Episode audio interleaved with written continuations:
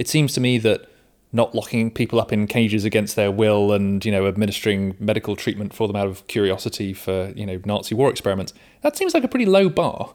And actually we don't have much in the way of an aspirational target of what we want to be aiming for.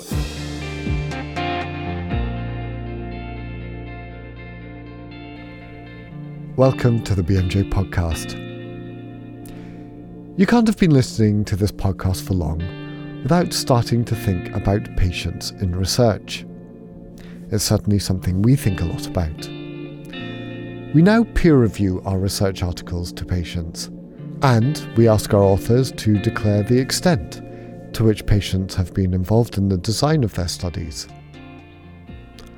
But what we haven't really done is sit down now with patients, researchers, and clinicians to find out what rights should patients have when it comes to research?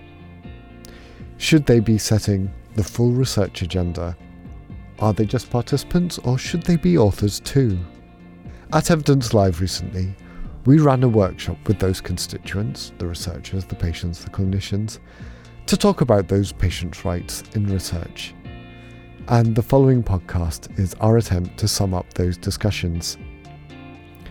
Helen Macdonald, the BMJ's UK research editor, and co host of our Talk Evidence podcast, sat down with Paul Wicks and Emma Cartwright in our Airbnb in Oxford after a long day of chatting.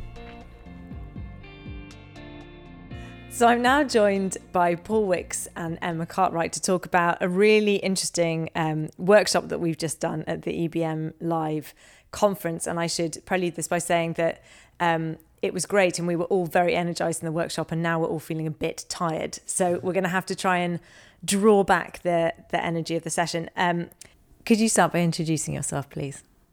I'm emma cartwright. I'm one of the bmj patient editors. And a researcher.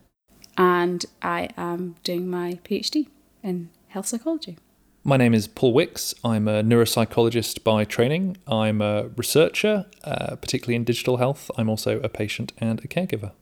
Emma, before we say a bit more about it, can you explain the purpose of the workshop? Yeah, that's such a big question. Thanks, Helen. Put me on the spot like that. Yes, so um, so at EBM Live, we this year wanted to find a way to involve more patients and to have the patient voice more present in the conference in general.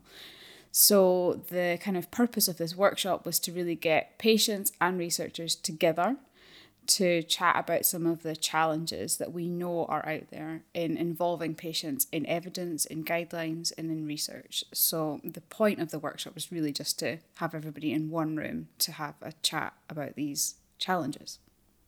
And did it went as you as you planned, as you imagined? Did yes. you imagine that there were going to be fights? Or I mean, a little bit. I was kind of hoping for some excitement, um, but no, I think it went really well. Actually, I think one of the uh, I saw in one of our groups, we had uh, one of our researchers and one of the patients having this really interesting dialogue about what it was, uh, who should decide on the research priorities. And the patient was really talking about, you know, how they had quite opposing views. Um, the patient really felt like they should be having full control over all of the research priorities in her disease area or in the kind of area that she was in. And the uh, research is really pushing back on this and saying, no, our decisions should be made by evidence. We have to provide reasons as to why these are our priorities. And there's a really interesting dialogue between the two of them. And it was nice to see that even after the session finished, they sat there for a long, long time discussing this. And by the end of it, they really came to a conclusion that they were both right and actually that they should both be involved and that they both had a place in setting the priorities. And Paul did a really interesting thing because you polled some of the audience at EBM Live. And an interesting fact was that less than half of them had really done um, patient involvement or partnership or some degree of engagement in their research. Um, so there were some people that hadn't done it and didn't plan to, some people who tried it and it hadn't worked out very well, some people who, what was the other category? So there were four. So there were yes, and it went well. Yes, but it didn't add value. No, and I don't plan to. No, but I plan to. Okay. So he polled the audience, and um, there were a lot of people who had tried it and found it useful. But there was also more than half of the audience who either hadn't tried it, um, and maybe they planned to, or maybe they didn't, or they had tried it and hadn't gone very well. So it was quite an interesting workshop to begin with, thinking that maybe half of the people coming to the workshop might not be very much on our side. Um, yeah, absolutely. And I think we, we intentionally wanted to invite people who perhaps had not had the opportunity to involve patients in their work before, um, partially because they could actually hear directly from uh, patients living with conditions. Some of the researchers here are, in a sense, meta researchers. They do research about research and actually can be quite far away from the lived experience of what it's like to have cancer or lived with a, a medical procedure or a surgical intervention that has gone wrong uh, in some way. And so, and so that can be very helpful.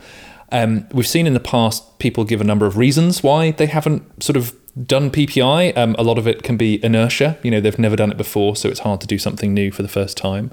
Um, a lot of it is being a bit nervous about what is the right way to do it. Um, some of it can be logistic. Where do you find people to contact? Um, do you have to get a room? Do you have to get tea and biscuits? Um, does the room have to be accessible? How many people's enough? Are these people representative enough?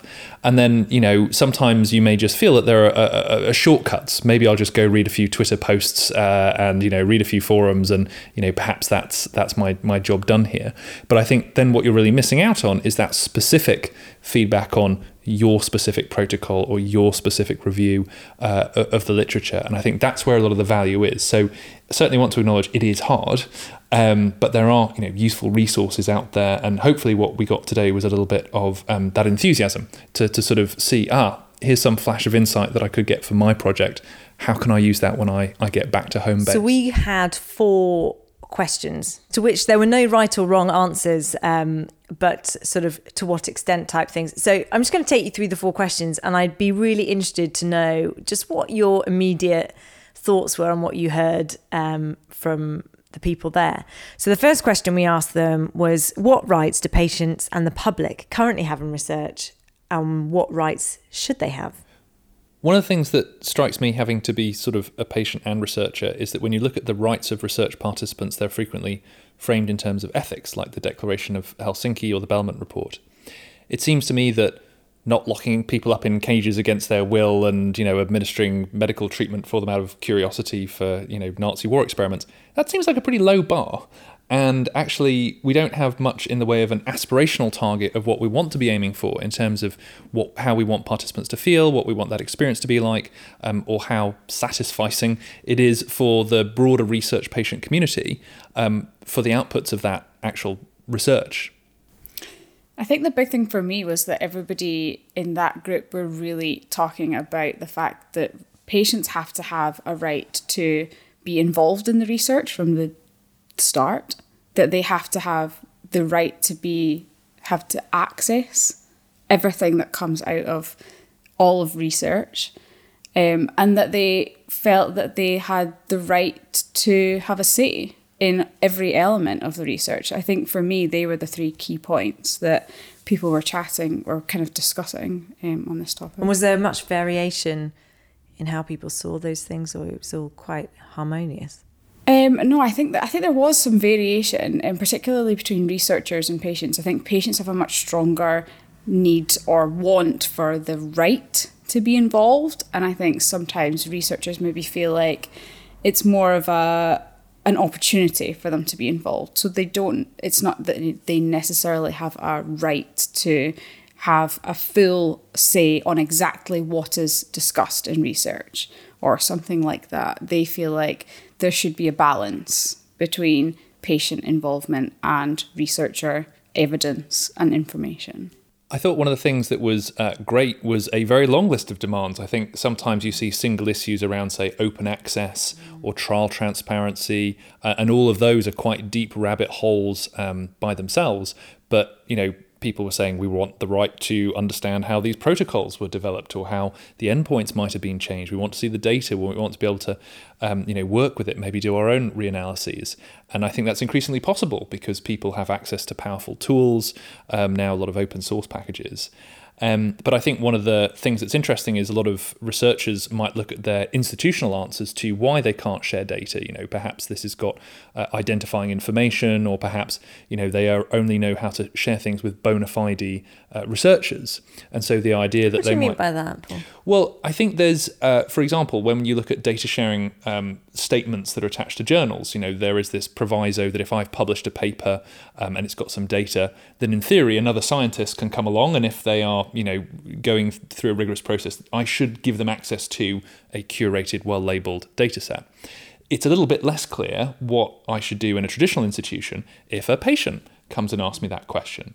Um, perhaps I have less reassurance that I can guarantee the data will be held in a compliant way. My, my risk management people, my IT people, my R&D people at my institution might be nervous about this. Um, and I might have less confidence, say, that someone who doesn't have the requisite training might do a, in you know, the traditional sense, proper statistical analysis. But I think what we were hearing from, from the patients there was to say, that's your problem. That's science's problem. And, and we want to take a look at it. Now, I do think that there are solutions to that coming along. So there are potentially now more, say, um, data repositories in the cloud where you are able to interrogate the data, do basic visualizations, maybe even bring in um, statistical code from other packages, where you don't need to download the data, you to sort of play with it and manipulate it and what have you. And and I think this is to be encouraged. Yes, not every single patient living with an illness is necessarily going to want to play around with these things, but I think technology is making that easier. Um, and one of the sort of metaphors I often give is most of us don't know about how to launch a rocket into space, and we don't know about telemetry, and we don't know about mapping systems, but we can all use Google Maps. You know, we can all use a sat nav, and that's because with the right software and the right user interface, it is possible to take these very complex things and then turn them into you know useful, testable decision aids, even though they are always in beta and we all know not to trust our sat navs in every kind. But the point is that it's it's a system that is taking, you know, literally rocket science and turning it into, you know, here's how you can follow this along, here's how you can make useful conclusions to sort of, you know, um, live your life. Something I've always found very interesting, Emma, was when we started talking about this workshop and you specifically started talking about this question of if you are a patient who goes into a trial or a study, you have a lot of rights and you know what to expect, and there's a particular process around it. And it feels like um, entering into this different role as co creators and owners of the research is quite different. Um, and actually, it highlights that roles of clinicians and roles of researchers are not particularly well documented. So it feels a bit like you're finding your way into a an an ecosystem which might vary in lots of different ways in different research fields in different institutions and trying to nestle in as a group of patients and not um, wanting things to be nice and tidy and well circumscribed and well um, you know, sort of clear what you're getting involved in, and sometimes it's not. And I think that's been a really interesting um, reflection, which we didn't solve today, but but I think many of the things that were raised um, came back to that point. So some of the other questions we went on to d- discuss all stem from that first question, really, don't they? So one of the things that we particularly wanted to talk about was to what extent should research priorities be set by patients? So what did you hear in answer to that question that interested you? That this was a really interesting one because a lot of what um, are, kind of first off the patients were and and the researchers were saying yes, patients should have the ability to set the priorities in research. However, how we put this into practice is really difficult. Like how you actually find patients first of all, how you ensure that you have kind of the variability across patients. You know, it's very easy to find a patient or a group of patients who are very vocal on a subject to set the priorities for research. But actually, how do you ensure that you're getting the voice of all patients across? Even just across one condition is really, really difficult to do, but it was really important to do. And both patients and researchers really agreed that you had to find a variable group of patients to ensure if if they are going to set priorities, you have to make sure that that's across the whole group of patients, and it's really difficult to do. And is it one of those things where it feels like you have to do it very well, or you don't do it at all, or or does it feel like you have to be pragmatic and take the people that are there or the information that's there and make the best decision that you can with the people that you have. Yeah, it's quite interesting because I think going into this session, I assumed that we would be having these pragmatic discussions, but actually, what I heard today was much more of that this has to be done rigorously and it has to be done in a systematic way, and that we have to be aware of biases, and that's something to be really cautious of when we are asking patients to set priorities in research. Um, so it was really interesting.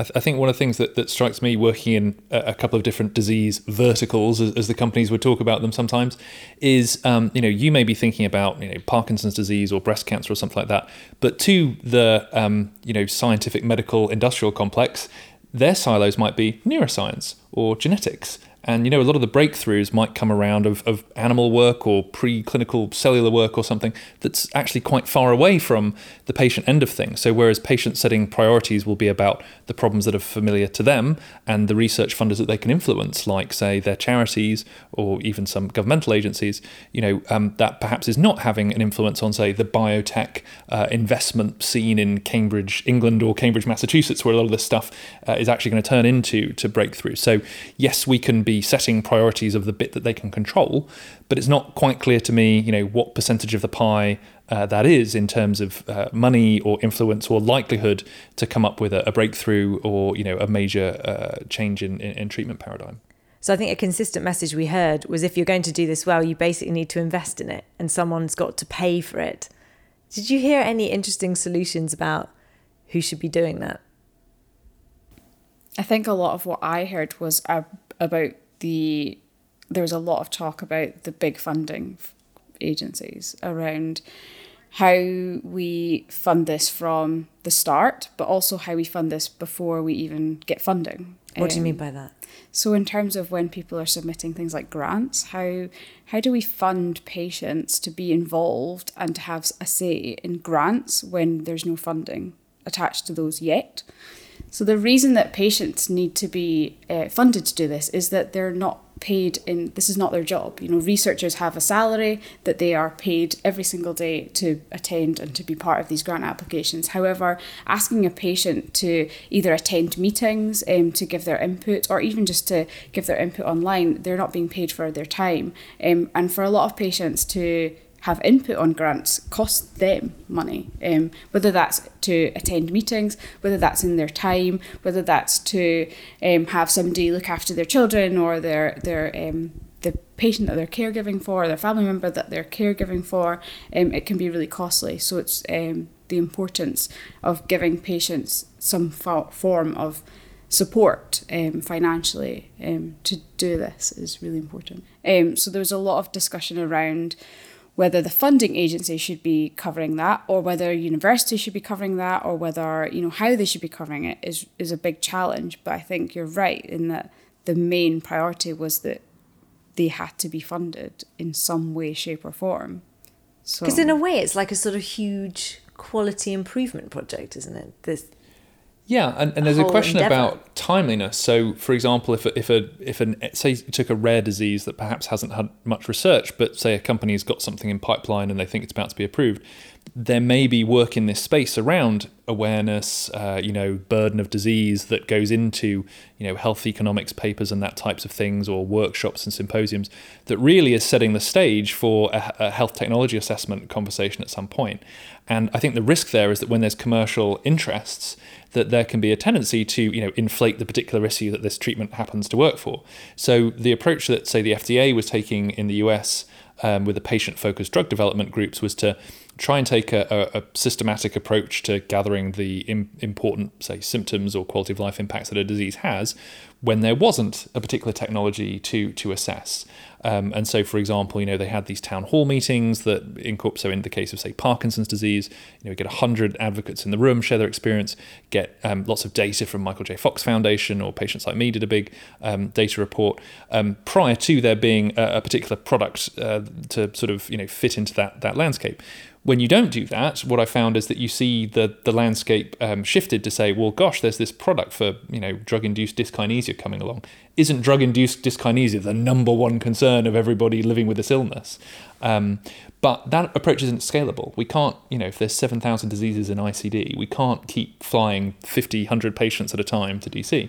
So FDA instead shared sort of a recipe book for how the patient advocacy organizations could run their own versions of these workshops or these surveys again at a time when you know there was it was uh, the right time to do it for gathering the data um, rather than you know in response to an upcoming uh, technology need where that that risk of bias and um, you know uh, shaping the data in a, in a commercial direction is, is a, higher risk. So the next thing we talked about was um, totally at the other end of the scale about patients accessing I just came to call it information in the end because we were sort of talking about uh, publications, but also data sets um, and synthesized research and guidelines. So, sort of information that has some connection to evidence that they might want to have. It's not every disease community that is necessarily engaging with the primary literature in all that much detail. So my my experience has been that there's always a subset of people who sort of track, say, new drug developments in great detail or, or look at trials in great detail. Um, but the challenge is, historically, it's been hard just to get beyond the abstract, um, both in terms of understanding all the content, but also sort of accessing it through the paywall. Um, we are increasingly seeing people being able to access data that's been you know made uh, available through open access publications, or you know in the future it will be things like medRxiv, where there's a lot more transparency to that. Um, but you know we've heard several times throughout this conference about the risk of say predatory journals that you know are very easy to access but, but don't have great content. There's a risk if we're not making the good quality evidence the good quality guidelines not just accessible but actually promoted as good seo good search engine optimization. So um, if i'm a patient interested in an answer to a particular question if i were to, to google that what quality of evidence am i seeing coming to the top? Is it from some predatory journal where someone's put in very biased information, or is it these these great summaries, you know, um, provided by uh, publishing groups? One of the challenges there is sometimes that's actually a commercial product that those companies sell, and so they can't, you know, give it all away for free because subscriptions to medical students or schools or libraries or whatever are part of the way we, we fund the investment um, to get that to work. Um, one of the things that was great that Per was showing in his presentation was the idea that when um, guidelines and data were um, done in almost a computable, machine readable format, then for one thing, it'd be easier to translate them into different languages, but also that you might be able to make, say, different levels of summary for different levels of expert. So perhaps there is almost something resembling a lay summary um, that could be extracted uh, from from that information, but that equally, if you're drilling down to the more detailed data, it's all relying on the same data set and the same code base. And so it's not just say words, um, it's actually, um, yeah, it, it's sort of code and computable. And that's also of great benefit to people who want to do meta analysis um, with that data later on or to sort of update that evidence and, and sort of I think that was it. really interesting and a theme. I sat with this table um, talking about um, access to findings and it made me think of, of several things. Um, and one was I think there was a strong feeling in the group that everyone wanted to be looking at the same information. One, from a level of trust building that nothing is secret and special hidden away to a particular party. But also, when you, I think you think of how expensive all of this is, that actually producing multiple versions of the same thing over and over again um, is also very costly. And if there's a way that you can reduce some of um, those costs by sharing the information, then that's very useful. I think a lot of patients would be outraged if they knew about the very poor degree of data sharing and collaboration that, that happens, you know, within research. Um, I've I've long held the belief that that many uh, people believe that when they go to their doctor and they share their experiences of their you know their arthritis or their back pain or their depression or their dementia or what have you, that that data is all being used for the good by all the smart people that their tax money has paid for their whole life. And I think they'd be very disappointed to find that, you know, data collected at this university never goes outside that university's walls and is jealously guarded, or sometimes doesn't even leave one investigator's, uh, you know, computer. Um, and especially now that people are just much more familiar with data in their day-to-day lives, you know, they can see you know, bank transactions and every you know Amazon delivery they've ever had, um, but also they're very aware that you know data on their smartphone can can be very revealing about them, um, and that they're aware of the interoperability of those systems. You know, I can activate one service from my uh, you know Amazon speech device or what have you, and they all sort of talk to each other, and it just just kind of works. I think they'd be shocked at the state of interoperability of those standards, not just from a technical point of view, but from the fact that we don't play well with others as researchers, because to some extent, you know, that data is their currency and their ability to produce unique content which turns into you know publications and other credits that they can use to you know advance their career or get more funding. The other thing we talked quite a bit about was um, not just the importance of researchers and patients um, and policymakers as users of information, but of the fact that we might need other people to help us share that information and the importance of having information which is presented in different ways that's in audio or visual or online or short or long. And I guess really valuing uh, communication as an important part of the process. And again, recognizing that that in itself is a costly activity that isn't particularly well funded at, at stages of the system at the moment, which I guess is what you're leading to, Paul, with, with things like publication models that you you need that work comes with a cost and someone has to pay for it. Yeah, absolutely. And, um, you know, with, with the greatest of respect to my research orientated colleagues, um, those who are the most detail orientated are not necessarily the best at communicating what is the actual implication. You know, where's the so what? And, and oftentimes that can even just be left hanging. You know, more research is needed, or you know, one day this might help us to understand something. Well, one day is today. what was this actually useful? Um, and uh, I think you know, personally, I would prefer people would be uh, more bold about actually drawing conclusions from from their data or, or, or what have you. But then, you know, there are others that say that uh, no, it's you should bring together your evidence and your data in a systematic fashion, and it is for others to sort of draw those conclusions. Going back to, we were at a conference full of people who are very into EBM, and you can't go to a conference like that without the word bias being mentioned at least once a minute, I think. And the final question we asked people to consider was whether um, involving patients or groups of patients or the public could affect the quality of research or evidence and create a bias. And you already talked, Emma, about this idea that some sort of selection bias around the people that you bring to the table at the beginning could um, affect the quality of the evidence. Did you hear any anything else of interest on that front about bias that could be created by involving patients? I feel like the most interesting thing for me on this was that this was the most popular topic to be discussed, and everybody just seemed to flock to this question. We asked people to choose what question, and this was the one that everybody seemed to really get into their teeth into. It was something that really resonated with people.